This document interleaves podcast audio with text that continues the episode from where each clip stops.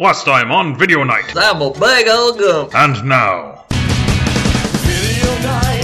Hello, Michael. Oh, not again. The robot's back. What am I gonna do? It's a totally different robot this time. God, now you're even more robotic. It's like you're dehumanizing, Andrew. I'm sorry. Beep boop beep boop bop. Do you like my synthetic vocal cords? Eh, no. synthetic, synthetic vocal cords. I've been watching a lot of Kids in the Hall, and I just felt like I was just channeling uh, Bruce. oh, actually, yes. Uh, what is the kid's name? You dress as him for Halloween. uh, Gavin. Gavin. Yeah. What it was is I was just wearing a baseball shirt, and I had just come in from outside, and I was wearing that hat, which is a trucker hat, and the hat that I was wearing is orange, and it said Mud Toad Motors on it. But Albie's like, Andrew, you you know what you look like. I was like, me? I don't know what. And she's like, pulls up a photo of him, and it's Gavin, kids in the hall, the little Uh-huh. kid with the backpack. So I went and I was like, hold on, hold on, hold on a minute. I got a backpack, and I did that whole thing. Yeah. Now that's my. They're they're uh, okay. So for me, Halloween. By the time this posts, this it'll be post Halloween. So I'll say this: everybody at work they choose a theme to dress up as. This year it's villains, and every year they bug me to dress up, and I'm like, guys, do you have any idea how badly I sweat at work? I can't wear a costume, and besides, I can't. I have glasses, and it's very very hard for me to find any costumes that will allow you to have glasses, let alone villains. And I was Hmm. like, maybe Doctor Venture in the right viewpoint, he could be seen as a villain, I guess. Okay. I would prefer to be the monarch, but uh, the monarch! Dr. Venture! Okay. Yeah, uh, but- just- so but what are no, you landing on? no, I'm not doing What anything. did you land on? Every year- Nothing. every year okay. How about this, Steve? Steve Buscemi's character in Con Air. That's an easy one. No, yes, but then I have to explain it, and I hate doing that too. One year, one year, I, Dude! one year I dressed as one of the cheesy cops from Sabotage, and I spent the entire night going, "No, it's it's fr- a cheesy '70s cop from a show. I'm just trying to do a parody. of No, it's not." Uh. Did the same thing the year before, where I dressed up as Robin Hood, but the bow was so friggin' big because I chose a long bow, obviously, and I got ca- I got caught on everything. Are you Legolas? So I no no Are you, no. Are so you Legolas? I got caught on everything, so I took it off and I walked around the entire day. And everybody goes, "Are you Link?" I was like, "No, Robin Hood." Damn it! Like, it- Are you Peter Pan? Link doesn't have the goatee that I do. Come on. Well, what the heck was all that synthetic voice thing about? Why did I try to have some sort of bit to lead in the show? cold, disconnected robot. You're dead. Oh, shut up! know Stop! this. You always got the wrong answer. I do. Synthwave. Flave. Is that what you say now? Like you're totally hip. You're like some smoldering, cool Blade Runner esque guy at a Portland bar, and somebody comes up and they ask you what you do, and you're like, "I'm a synthwave artist." I was trying Spit to be all over them. I was being Sylvester from Looney Tunes, but all right. I don't know where you got the. Is this what hipsters are to you in Portland? Is this what you view us as? Yes. Okay. No, not really. Portland doesn't seem so sci-fi. Uh, no, every day is Halloween. Every Ugh. single effing day is. don't get me started. Yeah. Halloween lost its luster because of that. Yes. Whereas Salem is the hey, I don't even know how a bike lane works. I barely wore pants today. Where am I again? I'm on meth. That's and we're the uh, the southern, much hated, despicable brother of Portland. Ah, I see. I see. uh, you know what? so you know what this town's you filled should- with, though. You know what this town is filled with? What? Thieves. Tons of thieves. Thieves, Thieves. like the first movie that we're going to talk about. Yes, that was the worst I worked at. I sweated that segment. yeah, I saw you. You uh, you have a bunch of sawdust all over the place. So thief. Tonight, his take-home pay is four hundred and ten thousand dollars, tax-free. I am, uh, like no one you have ever known before. Come on. I am. They gotta be big scores, they gotta be fast. I'll make you a millionaire in four months.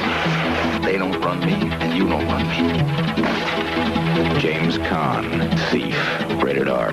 Have you seen it before? Oh yeah, definitely. Oh yeah, definitely. Yeah. Yes. I am many? a classy dame. I will tell you this. Yeah, I saw it about 20 years ago. I think is when I started to go. You know the story I told you about how I used to work in Fort Wayne. I used to drive a half hour to work at Blockbuster, even though I was a recent college graduate and I should have worked in my field. No, I'm a dummy. But across the street was a Hastings, which had the biggest collection of weirdo VHS. Yes, I know I worked at Blockbuster, but they always kept like the normal stuff. I would go across the street to Hastings to get the stuff that was kind of out of print, forgotten, and for some reason we didn't have Thief, even though it was a hit, you know, and had James Caan. Yeah. I rented it from there, but that's when I started renting all this like late '70s, early '80s movies that we didn't carry across the street, and I was truly fascinated by this. But I think I enjoy it more now as an adult. Yes. Well, I hadn't seen it. It was just one of those that I just slept on, right? I guess that's the term. Y'all been sleeping on this, and well, I was sleeping on that. It just seemed like one of those movies, you know, I guess 8 Million Di- Ways to Die or something. Black Rain. I saw Black Rain, though, eventually. These kinds of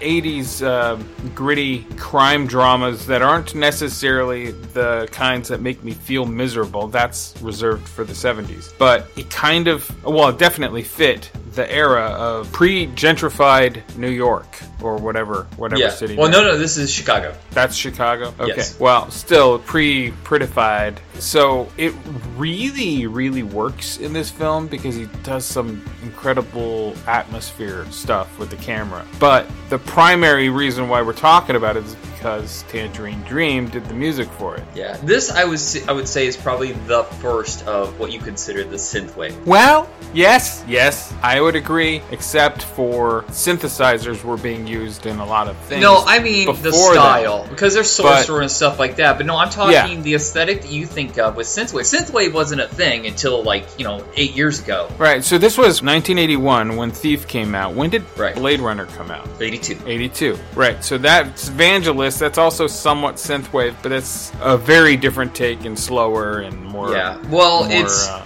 meditative. Let, us talk about the cliches, or not the cliches, but the things you look for in what you consider a synthwave movie is usually neon. It's almost like a future noir kind of feel, the way they light it. Usually ambiguous characters at best. Um, most of the time, they're usually all criminals. Then we have synthwave score, of course, and then it's a lot about like it takes place at night for a lot of a lot of these movies usually shot at night. well, you need neon lights. You need just off-source lights, so like lights that you don't know where the source is coming from. So they're like beams illuminating certain things. Uh, there's stark shadows. It's like a noir, but with lights and neon is a very big deal. Right. Now, so what is neo noir? Neo noir. This would be a neo noir, actually. Okay. So But this is, noir, but this is like noir. a, a more boiled down, like a skewed version of. No, like- film noir itself is black and white crime dramas or crime action, I guess, if there were. Yeah. But well, that uh, it doesn't they- necessarily they- mean that it's black and white. Yes, it Because does. It does Film because noir I thought. Well, I thought that was just the way black they use white. lighting. I'm not No, sure that's it, true. it, yeah, film noir because it's black and white needs to be black and white. However, people just started using film noir liberally and applying it to a type of crime story,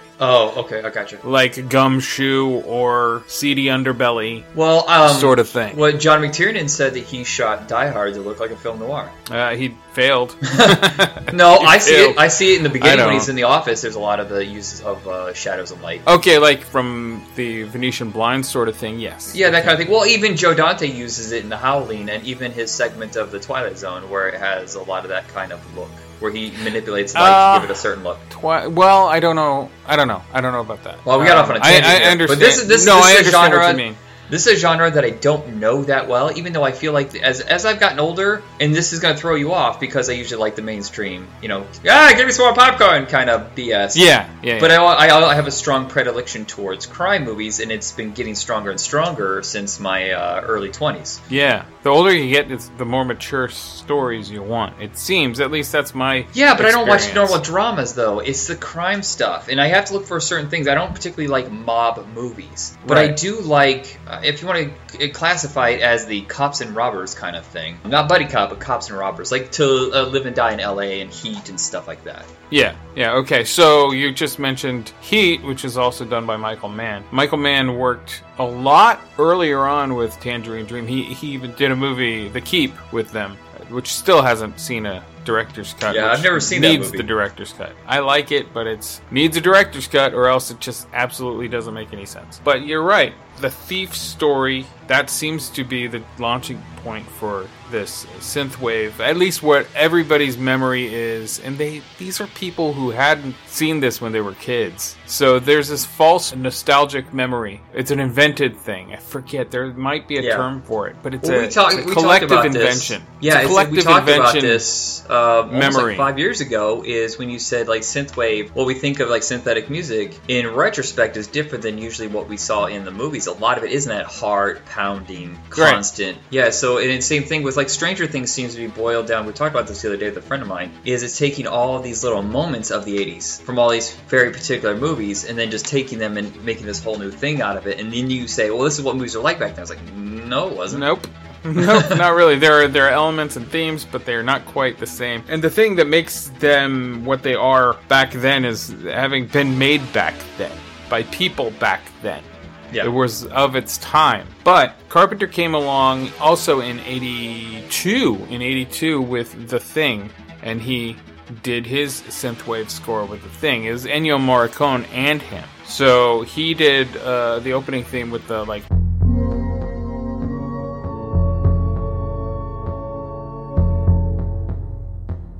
that stuff, the very foreboding stuff, and Ennio did the rest of it. And Escape from New York.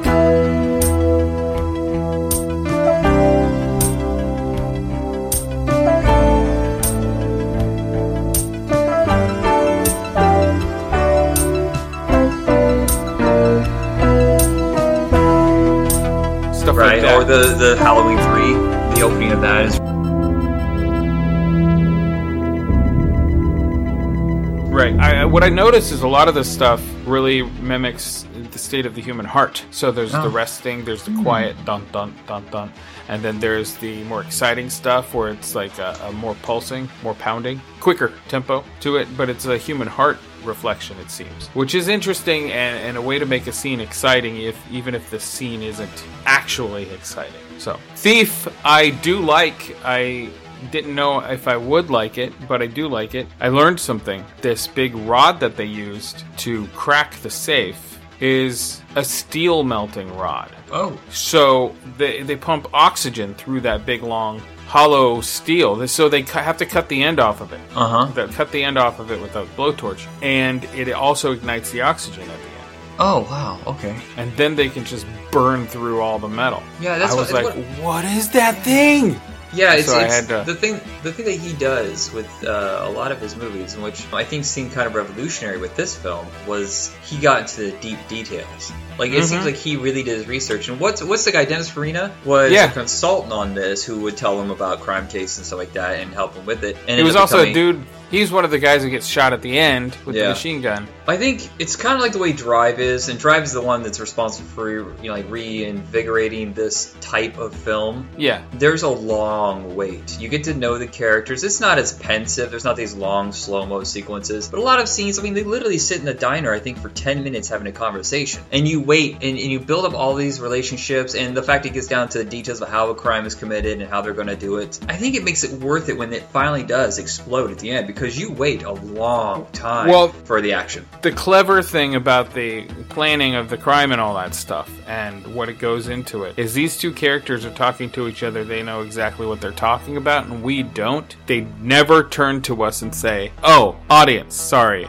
i forgot that you were there. Here's actually what we're talking about. No they don't bother with that. Yeah. and that's good. I like that because i'm not being talked down to Right, and also they drop bits and pieces, and it's up to you to add it all up. The whole Willie Nelson thing, it takes you a little bit to really gather what's going on. Just little bits and pieces where it starts to flow together, where he talks about his previous life, you know, before he met her, things like that. I really like those little details that are slowly dropped in. But it doesn't tell you everything. It's you have to actually have to do, you know, some homework, some deep thinking. hmm And Tuesday Weld being added to the cast as the love interest, that was a very strange relationship from the get go because he's flirting with her, just like making eyes. She makes eyes at him. He stands her up on accident, meets her at the club, and then she's totally mad. And then he forces her to go to a diner where they have a very long, very negotiation style conversation about their lives. And once you get past the initial negotiation part, they start to actually loosen up and actually talk about their own lives to each other. And it's huge. It's a very long scene. And it doesn't get boring. Yeah. And it's not Cassavetes style either. No, or or arguments. or you- like Rink, uh, like Linklater, you know, where it's just like you know, like like before sunrise, where it's just kind of like this rambling, and as it goes on, you slowly. Re- I don't know. It, it just felt different than anything I've really seen. I wish Michael Mann would have stayed kind of in this form, but I think as he got more successful and the budgets got bigger, that uh, it just seemed like it started to fall apart. Black Hat is unwatchable to me. Miami Vice. Oh, everybody's like, oh, it's so I've much seen better Black than show. Hat. I actually, I don't think Black Hat's terrible. No, I but uh, there's a director's cut that's supposed to be much better. However, Miami Vice is annoying, and Heat is apparently a return to this kind of movie. Yeah. The, So- well, it's, it's it's sad. His career is so strange because he keeps going back to television, and it's because he gets like in these ruts where the movies are unsuccessful, and then he Yeah. you know he you know does that for a while and comes back. And the only thing I'm mad about him is the whole digital video thing. His movies cost like ninety million dollars, and they just look bad. They visually barf. I just no. but they they didn't in the in the first half of his career. No, they look looked- beautiful. I mean, the, the way he sets Yeah. up shots, and it, yes, he, I would say he probably influenced a little bit. Like you know, the action sequences are a little peck and polish, but he still films in a very coherent fashion. I would rather have that than the shaky cam that we suffer from now. Oh yeah, definitely. So Thief is a first time watch for me, and I appreciate the film. Were you surprised by Prosky at all? Prosky was just when he's flipped like that. You thought he was like a just. I mean, they're all they're low rent criminals, but his forcefulness, this little doughy old man with glasses, and he is just a Right. vicious, vicious beast. Yeah, he was disgusting. Actually, Yeah. Oof. like his threats were Yo, God, yeah. very ugh. Yep. They, they just gross. I mean, you could see through it because they they cast a perfect actor for that because he is a delightful, chubby, doughy guy in most of his other roles. And then you see this one, he uses that at the beginning, and then the turn, which you see a mile away. You not even a mile. You see at the introduction of the character, you know that this guy's gonna turn. But once he does, it's gross. It like it, the threats that he makes are sickening. And when he gets it, you're So- like, oh, thank God, just. Yeah. So the next film is uh, from 1987, right? Yep. No Man's Land. Ted Varrick. He likes the speed. He likes the danger. I only steal portions. Charlie Sheen. Good turn, Bill. D.B. Sweeney. I'm gonna partner you with the best guy I got. You're the expert. Ted, he's a cop. Tell me something I don't know. Crossing the line into no man's land. Showtime, folks. No man's land. Rated R. Now, I hemmed and hawed a little bit about this because there were a few other in the genre around this time. The reason I chose No Man's Land is to me it feels like it's the end of that era. You did mention Black Rain, but it doesn't Yeah. it doesn't feel like it's full on in that genre. No. Man's Land seems like the last one where it really had those what we typically like we mentioned before, the the stereotypes of synthwave. That I think is the last one. Oh, also, it's very inspired. Oh, Dick Wolf was at the time. He's the writer of No Man's Land. He at the time was the showrunner of Miami Vice. Ruined the show. Ugh, God. Whatever. What you I'm don't? saying you don't? Yeah, I say This season, is when he the took over. LA Yeah. aesthetic of Miami Vice as opposed to the Miami aesthetic of Miami Vice. So this is kind of like LA Vice. Yeah, but I want to say when he took over in season three, when they got rid of Michael Mann, is when the show fell apart. For me, at least, I have no attention span for these low budget, drawn out character pieces. They're just generic crime cases. It just lost all its energy and fun, and uh, you can see When was when was the Fat Boys? Fat on? Boys, like just in general. They were on a Miami Vice Oh, episode. oh, I don't know. Actually, I don't know. I mean, they blew Okay. up. They blew up in '87, and then it was like '87 to '89 was like their big period. Well, maybe a little bit before because they had to have done Disorderly somewhere in there. They were in a 1984 movie, which half of the movie is about them. Krush Groove. I have never seen this movie. What? I know. We t- I, I mentioned this to someone. I was like, me and Andrew have never done like the hip hop movies of the '80s. It seems like if we had. I mean, they're not good for the most. Oh, part. Krush Groove is. I don't. good. Okay, maybe it is, For- but for I the just remember most like part. there's rapping. We did breaking though. Technically, we did break breaking. We did break. Uh, them, yeah. There's rapping, and then there was uh, tougher than leather, Beat Street or something. like that. Well, let's, let's- Beat Street. Let's not do this. Beat Street. Beat Street. Beat Street is a pretty dang good one too. There, it's drama. But my point is, Miami Vice. Dick Wolf. Dick Wolf adapted some of the style from Miami Vice and applied it to this movie. Yes. Full disclosure, don't quite like this movie. No, I'm not completely on board, but there's things that I really enjoy about it. Man, I don't know. You're not completely on board, but for years you've been talking about this. I movie. have, but I watched it again recently, and I was like, if Charlie Sheen gave half a crap, I think it would be better.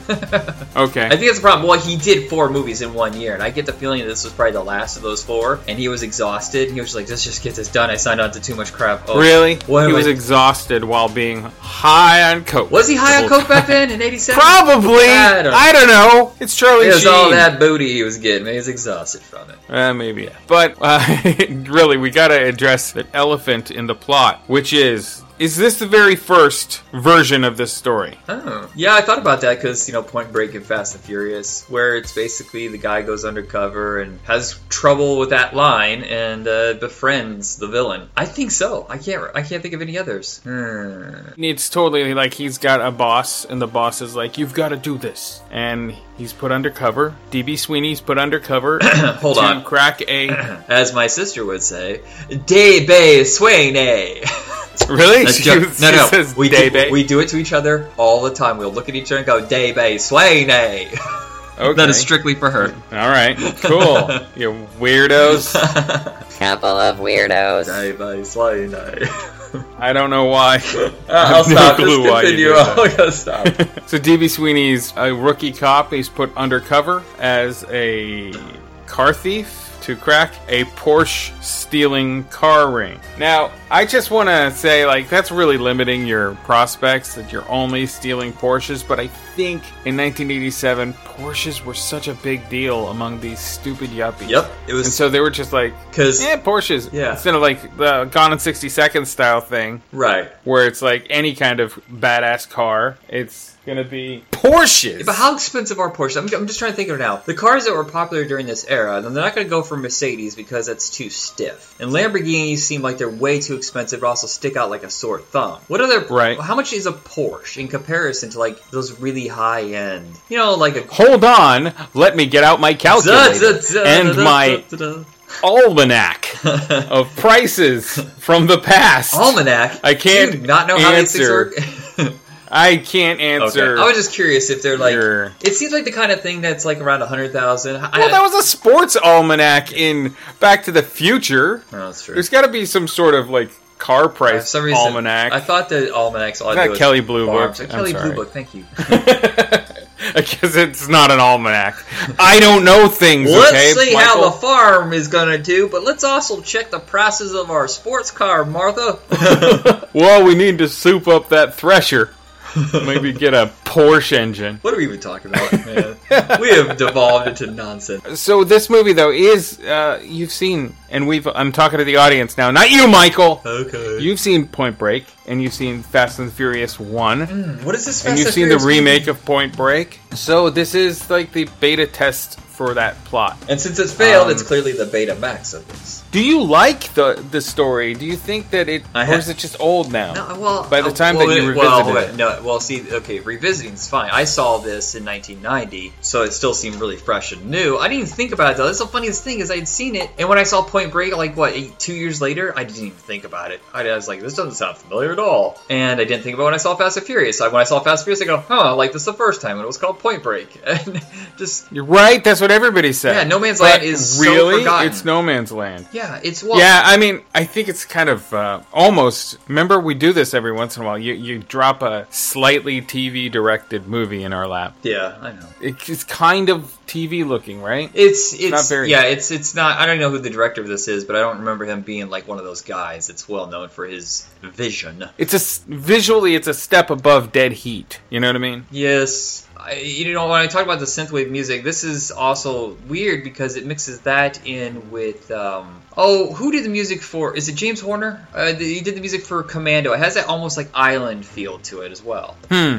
Well, I'll tell you, the band that's featured in the movie is the Untouchables, which is a soul slash ska band that was previously featured as the Scooter Gang in Repo Man. Okay. They have uh, "Free Yourself" and when they're playing that on stage. That's the song that they're playing.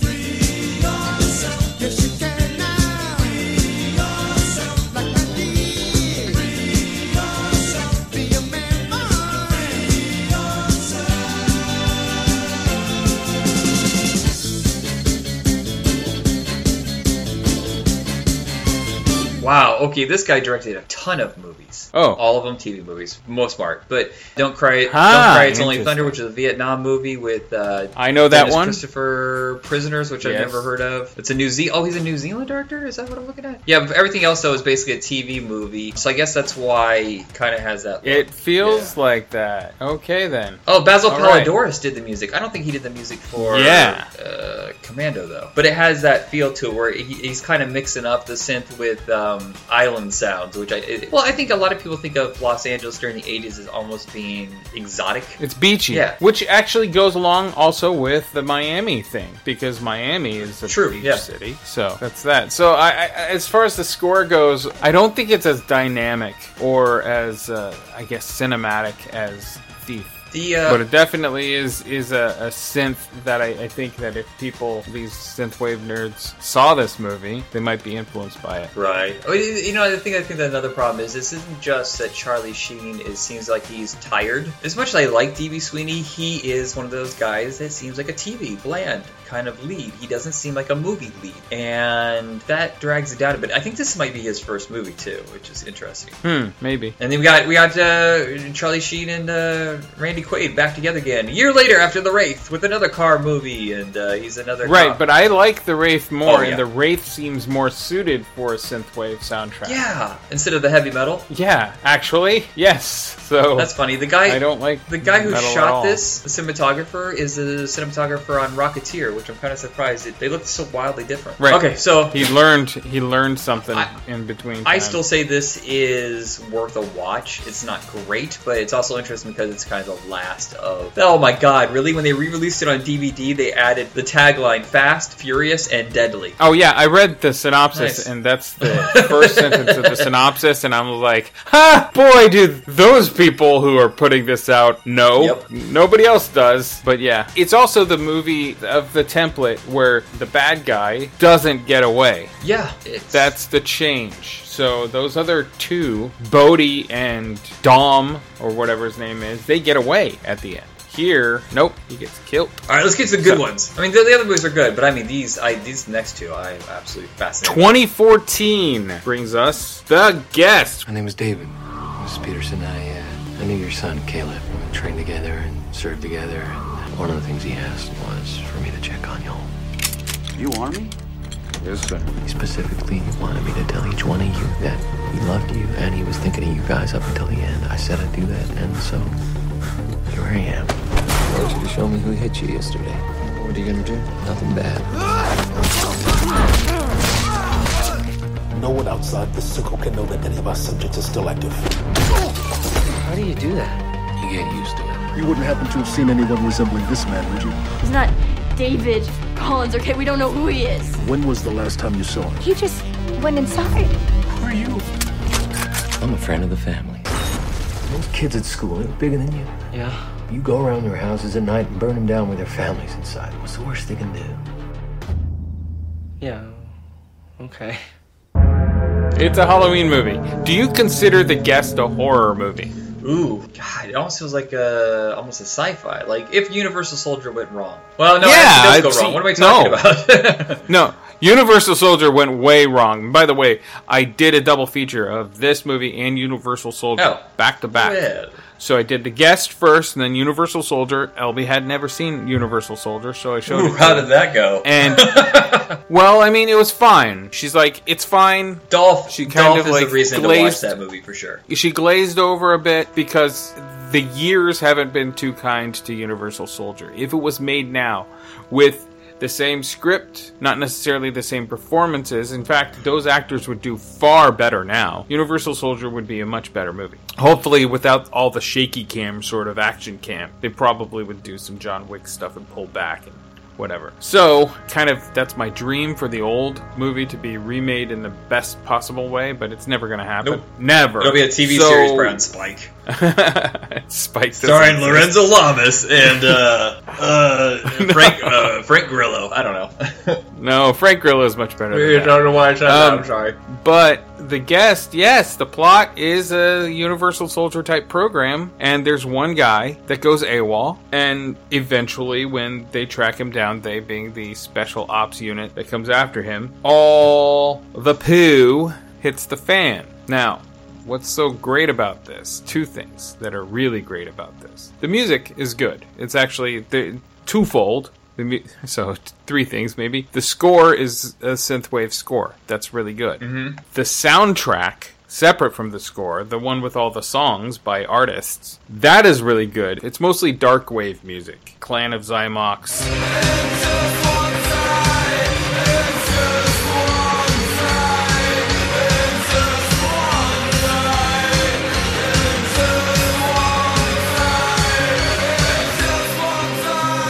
Love and Rockets. Haunted by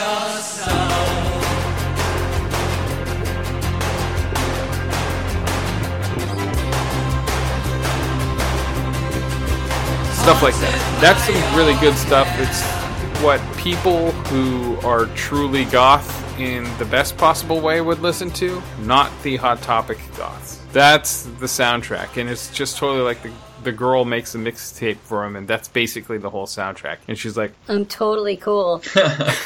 Here, listen to the CD. I'm totally better than everybody. That's like uh, actually, LB was like, uh, whoever put the soundtrack together is just bragging. so Why did I think this was a hit? that. I'm looking at this. I thought this was a hit, and it oh, it is. It's, it's an indie hit. It's totally is it. an Well, indie the hit. box office was five million or two million on a five million dollar budget. I really thought it made like twenty five million dollars. I don't know why I thought this was a hit. Maybe, maybe Blu-rays sold really well, but this was a very beloved movie. Yeah, it's just I now, feel like whoever's seen it likes it. Yeah. it. Now, Dan Stevens is the other reason why this movie is superb. Oh, I yes, guess amazing. there's more reasons. Like first, the, like the director, this is probably his first really great movie. I like You're Next actually quite a bit. Sure, but this is better than that. Oh, definitely yes. Right. And then he did Blair Witch, which is also not as great as this. So this is his, I would say, crowning achievement, even if it's it's his Pinkerton, maybe, if, if you're going to go by Weezer metaphors. So you're I you're gonna stop did, liking so. his movies immediately then. After th- after this movie, I'm gonna not like them. At the gym. we talk about I, this, I'm and, and hope, I think you're right. Yes, Weezer. I'm like, oh no, they held out. Wait, hold on a second. Let me reset these albums. No, you're yeah. They got three or four good ones, and then it tapers I, off. but but what it is is I'm gonna hold out hope for his movies to meet this standard. well, Godzilla vs. Kong's next. Oh, well, I'm excited for that because I like Kong and I like the last Godzilla movie more He than did. previous. Did you watch Death Note? So- He did Death Note after this. I haven't seen that one. I did see it actually. It's not terrible. It does still not as good as this Yeah. one. But this Dan Stevens was a pudgy pudge. He was a doughy boy. Was he? I never seen him He before was this. Or, Downton Abbey. He was one of the side characters. I mean, the the show is sprawling with characters. yeah. Oh, I So know. He was My sister these- has a bag with the entire cast on it, and um, it's 20 feet long. Yeah, point point him out in that picture, and you'll find that he's a little pudgy. guy. Okay. So when he got the job, he's like, "I'm gonna shape up," and he went through a boot camp Wait a thing, second. and he shaped up. they gave him the job before he was in shape. What if that? I'm what if pretty. that I'm pretty failed? sure he had actually. I don't think that he actually got as in shape. He had lost weight for a previous work. Okay. But it was post Downton Abbey and pre The Guest. So he'd lost weight for a previous work and then he got the job and then he beefed up a little bit. Between those two projects is a polar change. Yeah. And boy is he sexy. Charming is And I'm not. Right? I am. No, I'll do 'em. I'll Yeah, char- up, do said right now, I don't charming. Spoiler alert, everybody. We said Universal Soldier, and there's only one soldier here, and that's him. He's the one that goes bad. He is the villain of the story. But is he not the most charming villain you'll ever meet? Yeah, you go along He this totally ride, is. but it's like this weird temptation thing because you know there's something just not right, and you're waiting for something, but you don't expect that. I mean, I had nothing. I knew nothing Right. about this movie before I rented it. When did you rent it originally? Um, oh, you know, no, no, no, no. It was a video store that was going out of business about four years ago, and I uh, picked it up uh, for like two bucks. okay, you knew nothing about it except for this like kind of smoldering guy on the cover with yeah, his well, the cover just looked cool, and then I read, I looked at the back, it had like four stars and all this, you know, amazing reviews. And I was like, uh, two bucks, whatever. Yeah, so okay, I love his jacket in this movie. It's a navy blue jacket, black collar, black cuffs. Totally, I'm a jacket dude, and I live in South Texas where you don't need a jacket. Sucks. Wait, dude, there's days where you don't need your flesh. It's so hot. Just peel it right off the muzzle.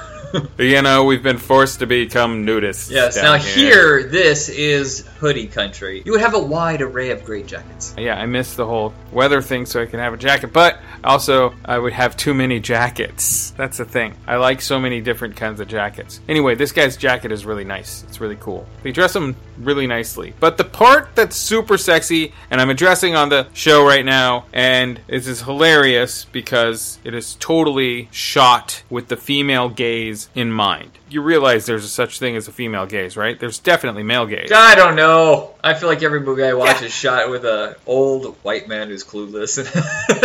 all right, all right. A lot of movies, you know, Porky's through now. Yes, gross, Whenever they show a, a naked girl or like freaking Spring Breakers. oh wait, no, right? no. So I know what you're talking about. Valley Girl. there's- Valley Girl is shot with that eye. So so there's this this camera that just moves over the dancing bodies or whatever whatever pretty girl it is. It just lingers on her. That's called the male gaze, right? Mm-hmm. So a lot of people hate that, and a lot of people that hate that, let's just refer to Twitter people. They yell at it, they scream and rant about it. The male gaze. And then when they talk about the guest, they immediately talk about how hot Dan Stevens is without his clothes on and just a towel around his waist and his glistening, water soaked body. They get all lusty about this dude. And why not? It's actually, he's presented that way. Just like the women in previous films are presented. It's for that purpose. And, and why not? Actually, you and I just said he's so sexy. Duh, he is. Yep. But like also the, the the kicker isn't that he's just so sexy like a himbo. Like how they use chris hemsworth in ghostbusters 16 right? They use him like a himbo. They don't use him like a himbo here. This is a complicated character and charming is all get out. Just to reiterate the point earlier. Now, is he naturally charming, or is this part of his skill set that he manipulates and uses people with that? oh you're talking about the character Yes. or Stevens. Well, hello. I don't know the difference. No. I think actually Stevens is a charming fellow, but turned up to that degree and with the slight Texas drawl that he has, because he does. The guy who helped uh, do the boot camp training also helped him with his accent, and that was slight Texan, and uh, that really adds a lot to the charming presentation that he has. Now, I would say he's probably already charming, but it's it's a tool that he's used in order to get closer to situations because basically he's an asset, right? He's like a spy. He's like a government point and shooter, but he broke somehow, went to AWOL, and now he's using his whole toolbox because remember he's killing everybody by the end. Oh yes, it's insane. And it, by the way, the sequences are shot so well. A- And Riddick is like he's using everything within his training and toolbox basically in order to achieve his goal. And whatever that goal is is to not be stopped. He doesn't actually have a, a set goal. I don't. Re- we don't really know why. That's his. This is why it's a little bit like a Jason Voorhees situation. He's rogue. You don't know why he's doing what he does. Mhm. By the end of the movie, you still don't know. You just know that he's a government asset that goes rogue. Is there something supernatural about him? By the way, does he have some sort of not supernatural, but like something No. advanced? Because I, I, the way he walks away at the end, I, it was actually a surprise to me. It is advanced. It is like a Universal Soldiers type thing. It definitely. So he can heal. I don't know Or- how he can or is it heal. I don't know things- to what degree. Or is it one of those things where they can block their mind out from the pain and keep going? Yeah, probably something like that. But it's definitely Universal Soldiery, and the guy that he was saying is his friend from the war was part of the same program. That's how he knew it, where to go and meet these this family, Gotcha. this grieving family. How does he die? I That, can't remember. How does he die? Does he is he responsible for killing their their son? Uh, no.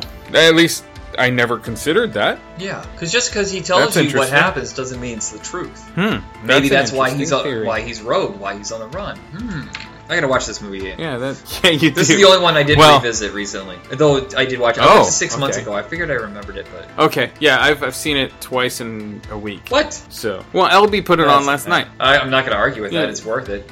You remember she she's writing an article for Grumpire. oh, right. Weird boners. yeah, it's one of those. Okay, so uh, from yes, that was appropriate weird boners to the next title, which has to do with some disgusting boners, Oh, but yeah. they're thankfully off camera. Thank God. Cold in July. Don't miss. Cold in July. I hear you got you one last night. It's not something I'm proud of. Luke Detective Agency. How far do you want to take this? Cops used my family as bait. I want to know why. All right, boys. Howdy doody time. Cold in July. Holy shit, this is the best one in the bunch. I am blown away by this movie every single time. I keep seeing things I didn't see before. The nuance. First up, oh talk about the music first, because this is something that you do not expect out of a movie written by Joe R. Lansdale. Yeah, this movie is such a weird twist of things that you don't expect. Okay, first off, most of these synthwave movies take place in the city. This one doesn't. It takes place in like some small town in Texas.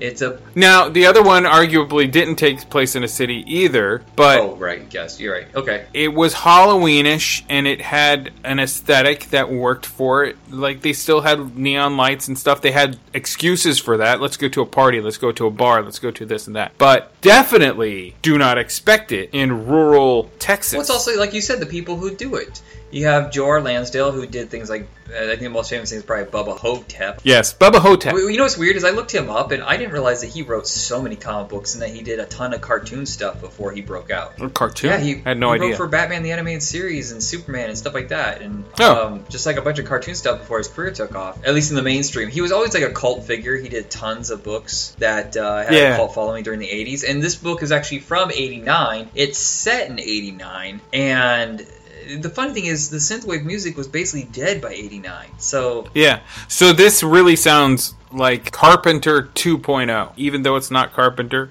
Less meandering, I guess. And that's weird to say about John Carpenter. But it is by Jeff Grace. I don't know much about his career, but I just wanted to give his name because he did the score. Score, which is very interesting. There's piano and then there's synth in the same track. So it's like piano banging.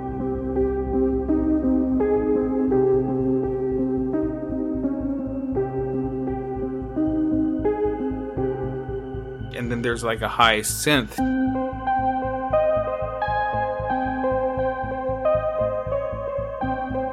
It's good. It's very interesting and foreboding. And like I said about the heartbeat, there's that. Now, let's get into the plot. Yeah, this is it. You know, it's based on a novel, so it has that feel where it's constantly flowing into new things. There's so many different layers. I, as I get older, I also enjoy that. I like a lot of movies that are based on books, even though everybody goes, "It's nothing like the book." Shut up. I don't know if this is like the I book or I not. to I, read it, reckon but- that but it- you can it's feel- not as explicit as a book might be. Yeah, but you can feel the layers as it changes because it starts off as a simple break-in movie, and you know he defends himself, he kills the guy, and then it just keeps changing. You think maybe this is one? Not just that, he accidentally killed Right, the guy. he right, right, doesn't yeah. necessarily mean to. It was like a clock went off and startled him into shooting the guy. And Yeah, you think they claim that the guy is this America's Most Wanted type character, and he's not. Yeah, it's it starts off as one of those things where you think, well, is this going to be a drama about dealing with death, you know, or it's it going to be about you know like gun control? What is this movie going to be about? It goes from that, and then it becomes a mystery movie where they're trying to figure out. They're, they're saying it's this guy he killed, but it clearly isn't him. And then it turns into And the the father, hold Yeah. on, the the ex-con father who just got paroled comes after the guy who supposedly shot his son, and they're both under the. They believe that he shot his son. yeah, it's it's then it turns into like a revenge thriller, like almost a horror movie, and then it takes Like the stalker nature of it, like Yeah. is super creepy. yeah, and then it switches again. And then it switches to the reluctant protagonist of this story and a momentary villain team up and figure that that's not the son that's been buried. Where's the son? And this is where Don Johnson comes in, who is, if you want to talk charming, Holy crap! Maybe- steals the show. maybe- Honestly, steals the movie. Yeah, you're you're right because the late great Sam Shepard, who is always subtle, is really menacing when he's menacing, and then he becomes grieving and distraught once they figure out the plot, and then it becomes a Western revenge story, all with a synthwave soundtrack, which doesn't make any sense, but it works right? so well. It's so weird. I think a lot of it's how he films it. Now, I I despise a lot of digital filmmaking. I know I sound like an old man. I don't understand why. you like the grit and grain of film. Yes, but also I know. the fact that movies are blurry. They're they're freaking blurry, especially if it has action in it. I can't tell what's going on. The film has like a ghost image and it's just like unfocused. Now, if you're a thirty million dollar movie, there's no reason for that kind of crap. If you're a five million dollar movie and that was the only way you're going to get uh, greenlit, is because shooting on digital makes all the difference in the budget. Now, I will say this: Cold in July, it works and doesn't work. With the digital, there's a lot of blurriness to it, but there's no other way I can think of for the director. By the way, we haven't mentioned at all the guys who did this: Jim Mickle and Nick They're the guys who put this together, and they put together a really great TV show called Hap and Leonard. I don't know if you've ever seen that; it's phenomenal. I haven't seen it, but I might want to watch Yeah, it. Very now. tasty. it's Um, only eight episodes a season, and uh, it's just basically the novels of Joe R. Lansdale. It's, it's also the same guy, the, the guy who wrote the, this book, wrote that as well. And it's just these two guys on the edge of blue collar, almost borderline poverty kind of guys. Always seem to get themselves in these weird situations. I've only seen the first season, but it was jaw dropping good. Yeah. Okay. So these guys had done Stakeland right before this, which is a Well, they had done Mulberry Street, which was their, I haven't their seen that one. out of the gate. I have Okay. pretty good and tense and nice and very uh, low budget in a good way. Like they used what they could. yeah. We are what Stake the, The, yeah. one, the We Are What We Are was good. We are what we are is a more so this is what I know about this. It was a more feminist slant Mhm. slanted story, and I haven't seen We Are What We Are. Okay. But after that they decided that they wanted to take on something that focused more on men. Okay. And the relationships men have. But the way that he films it is, it seems like it's the only way to get that look. The way the lighting is, the way the style is. I didn't have the focus drag or the blurriness. I didn't have that issue. Now, how did you watch this? Because I have the DVD. I have the Blu-ray. See, I think that's the problem. The DVD just doesn't isn't up to snuff, and I'm gonna I'm Hmm. gonna get rid of it and get the Blu-ray because this movie's totally worth it. I saw that the international version came out in a VHS sleeve that looked like it was from 1984. Wow. I want to get That's- that. Yeah. That's ridiculous. It's a Blu-ray, but it looks like a VHS. You must have it, cause nostalgia. All right, I just want to. Well, even the poster was released like an old photo poster. It's supposed to look. It said 1989, but everything about it says 1982. It's very strange. Ah, no. I think it's appropriately 1989. no, no, in the Uh, promotion. in the promotion. Oh, in the uh, the promo materials. Okay, yeah, yeah, yeah. The movie though, man, his mullet so ugly. Oh my god, that's ridiculous. Michael C. Hall is the our protagonist. He is. He- It's such an interesting character. He's actually doing a character, and it's probably Elby even said this for herself, but I'm going to echo it. Probably my favorite character portrayal that he's ever done because he seems like a guy who's way out of his depth Oh, every totally. step of the way. Well, he doesn't seem he like an the- idiot. That's why he has the doofus haircut and that silly mustache. Is that he seems like just a schlub, a dope. That's well, just, no, no. I'm not going to slam him like that. He doesn't seem like a schlub No, no, and a dope. He seems like an the way they're presenting him emotionally. Yeah, okay. No, just like an everyman. Like that was a thing. My father-in-law had a perm at one point. Really? Yes, the photo. I, if he ever hears this, I'm sorry, I'm not making fun of you. The photo's ridiculous, and he knows it. That's why he doesn't like to talk hey, about well, it or let's show say it. this: the perm is still going to be better than my dad's comb over. That whenever the wind would pick up, go, hello, No, hello, no, no. I, I don't. I don't know. My point is, my father-in-law isn't an idiot either. But this character reminded me of my father-in-law a little bit, not just because of the hair, but because of the well, I, I don't know, nature of him. That's a quote. Well, I, I, I don't know. I just wanna, I just wanna be cool. I just wanna chill. I don't want to be riled up. I don't want to any crazy situations. And then suddenly he's thrust into this crazy situation. So he just always seems out of his depth, but not like uh, to his detriment. Right. Well, I mean, it's the flip is when he pulls him off of the railroad track is when he decides he's in now, and he's not. Yeah. He's not. He's not backing out of this. Right. And even then, after that, he's still like, uh, I'm going with you. And they both look at him like, yeah, I guess. it, it, it leaks in a little bit though. His old self kind of comes back when he's in the video store. yeah, yeah, yeah. That was I can't believe that's Kurt Russell's kid. It just threw me off for a long time when I saw that. I was like, really? And then you kind of see, especially in Overlord, you see, oh yeah, right. obviously, yeah. Wyatt Russell. He's not in this. He's, very he's coming up. He's really good. Yeah. Now he is the villain, and what the villains do. Holy crap! Uh, I'm just gonna say I'm not gonna talk about the content. They make snuff films, and it's thankfully not involving children. But is that thankful enough? I mean, they involve women, so like, uh, uh, Well, Like they one or the other? but they also No. particularly choose women who have just come over the border, who aren't really well known in the country. They don't have identification. Nobody will miss them. Right. So they make snuff movies, and then they, at least at one point, rent them out of their video store that they have. But it is a father needs to put down his son. That's such a heartbreaking scene. It's just when the showdown finally comes, and I'm gonna give. I mean, we gave away a lot. That's kind of what we do with this. So pause it. Yeah. But when he says, "Are you my daddy?" and he goes, "As far as I know," he went on this journey, and he still doesn't 100% know that's his son. That's such a strange thing. Yeah, and then he pulls the trigger immediately after and kills him. No, you know what? Hold on. No, he would have still killed him regardless. These are people who needed to be put down, but it's that extra little bit of him possibly being his son that is just the kicker. Yeah, I don't think that he was really admitting to him not really knowing that that's his son. Yeah. I think that's more like him kind of maybe twisting a knife in some sort or being wry anyway. Mm-hmm. So, so, but yes, it's freaking. This movie is so heavy and good, and it is the performance. Is It just- is all kinds of cinematic nourishment, I suppose. But it's also complicated. There's a thing I still don't 100% understand. So, the character that Wyatt Russell plays Yeah. is they're faking his death because he's on the run from some mobsters on the East Coast, right? The Dixie Mafia are supposed to be some bad, bad boys, and he got pinched by the feds. And so, in order to not be sent up the hooskow, as I guess they say, he turned snitch. And part of his plea deal was witness relocation. So, as a relocated witness here in this northern Texas town, is where he's doing all this snuff movie. yeah, but why don't the cops know this? The Or- thing that I was like, I think maybe they do. And they're part of it. They might be, So the cops never or they might not be. Oh. The cops part, they definitely are protecting him because of witness protection. That was one way to just kill the guy and get him off the map. Okay. So they Which I'm surprised they hadn't already done because clearly, Yeah.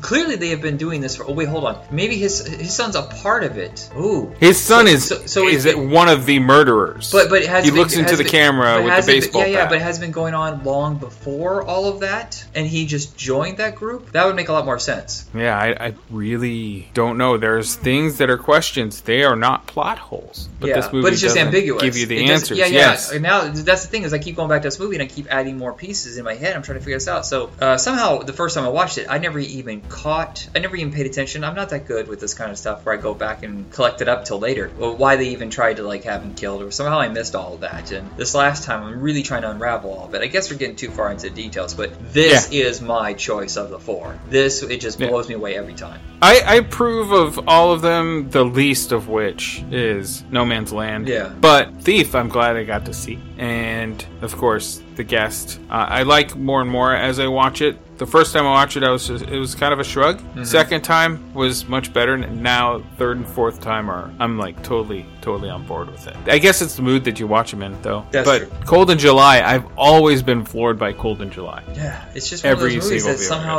I saw. I saw it on a red box, just like, what is that? And looking at it, and I was like, Don Johnson's in a movie, like a theatrical movie.